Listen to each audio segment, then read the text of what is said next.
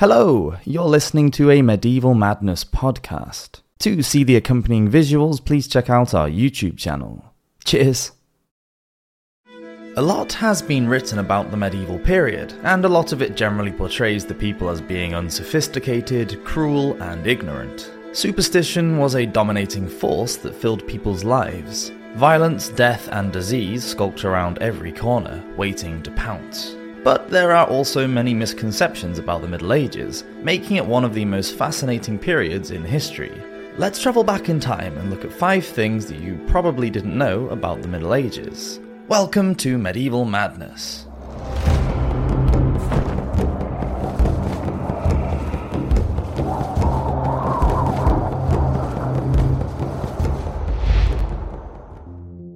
Flat Earthers. Now, this first one probably belongs to the realms of Victorian myth telling, such as Viking helmets having horns and the laws of Primae Noctis, which is the liege lord having the right to sleep with a newly married woman. Just as it is today, anyone in the Middle Ages who believed in a flat earth was thought to be unenlightened. Yes, many people in the ancient civilizations such as Egypt, Mesopotamia, and Greece thought that the earth was a flat disk, but by the first century it was widely accepted that the world was round. It has also been claimed that Christopher Columbus met opposition when he attempted to find a western course to Asia, because it was thought that he would fall off the end of the world. This is also untrue. The resistance for Columbus's voyage was because they thought Columbus had misjudged how large the round Earth was, and that he would run out of supplies before he reached Asia. It wasn't the ends of the world that they feared, but rather the size of it, believing the ocean just too big to cross. It seems that the myth began in the mid 19th century when Washington Irving published his book called A History of the Life and Voyages of Christopher Columbus. It turned out to be more of a novel than a factual history book. The Victorians liked to malign the medieval church, which they blamed for controlling scientific and intellectual thinking.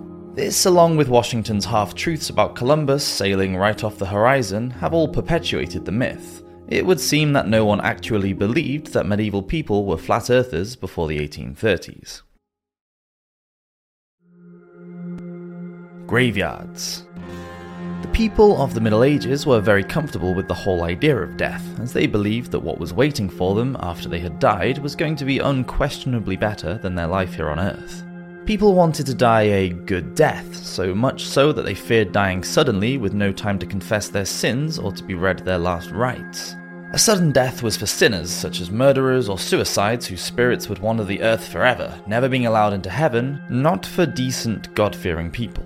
If someone died from an illness and then other people started to experience the same symptoms, having no knowledge of germs, they actually believed that the dead were coming back to life and affecting the living. This gave rise to the idea of the revenant, a sort of medieval zombie. Some people cut up the bodies of family members before burial just to be on the safe side. It's no surprise that medieval cemeteries often ran out of room. They were overcrowded and space for burial was scarce, so skeletons would often be dug up and moved to ossuaries. Here, bones were arranged and displayed in a macabre way of honouring the dead. Also, as corpses were only buried in shallow graves, they would often float to the surface in very wet weather. It was hardly any wonder that most people had seen a decomposing dead body at some point in their life. But cemeteries were not just used for burying dead bodies, they became social hubs in many medieval towns and villages. Important occasions took place there, such as the preaching of sermons and local elections. Plays were performed and trials were held there. Even prostitutes plied their trade in cemeteries, which were places known for drinking and gambling. And because these graveyards belonged to the church, the area was free from the laws of taxation, making cemeteries a sought after location for small businesses to sell their merchandise, all on top of the graves. Witch hunts. Throughout most of the Middle Ages, the Church regarded magic as a laughable nonsense and denied that witchcraft even existed. It was denounced as just pagan superstition. St. Augustine of Hippo, the 5th century theologian, stated that any pagan religion and magic was created by the devil to tempt humans away from the truth of Christianity.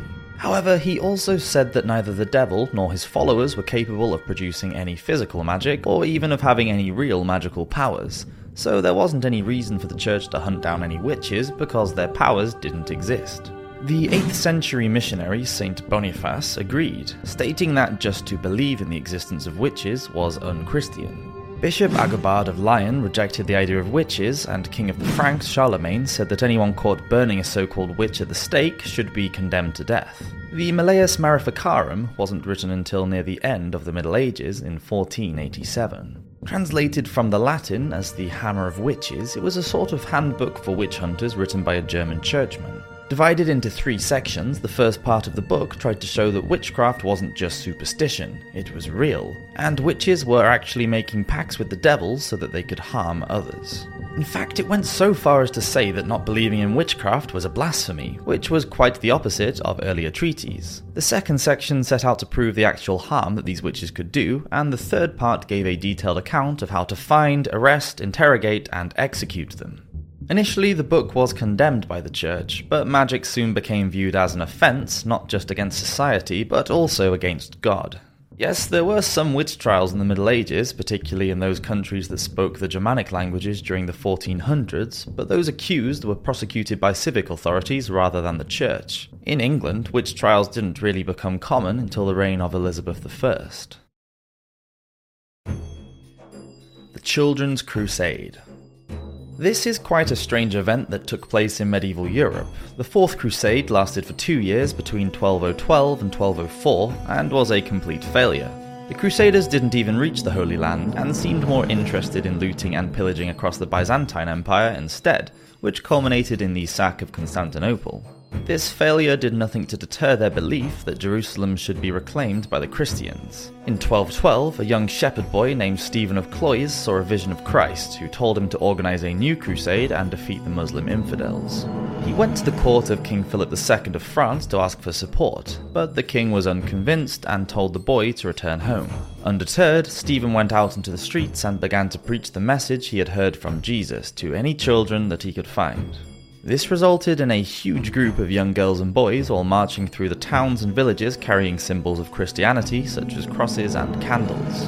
During the march, they sang songs praising God, and when asked how they would cross the Mediterranean Sea to reach the Holy Land, Stephen replied that God would protect them, and they would simply walk across with his help.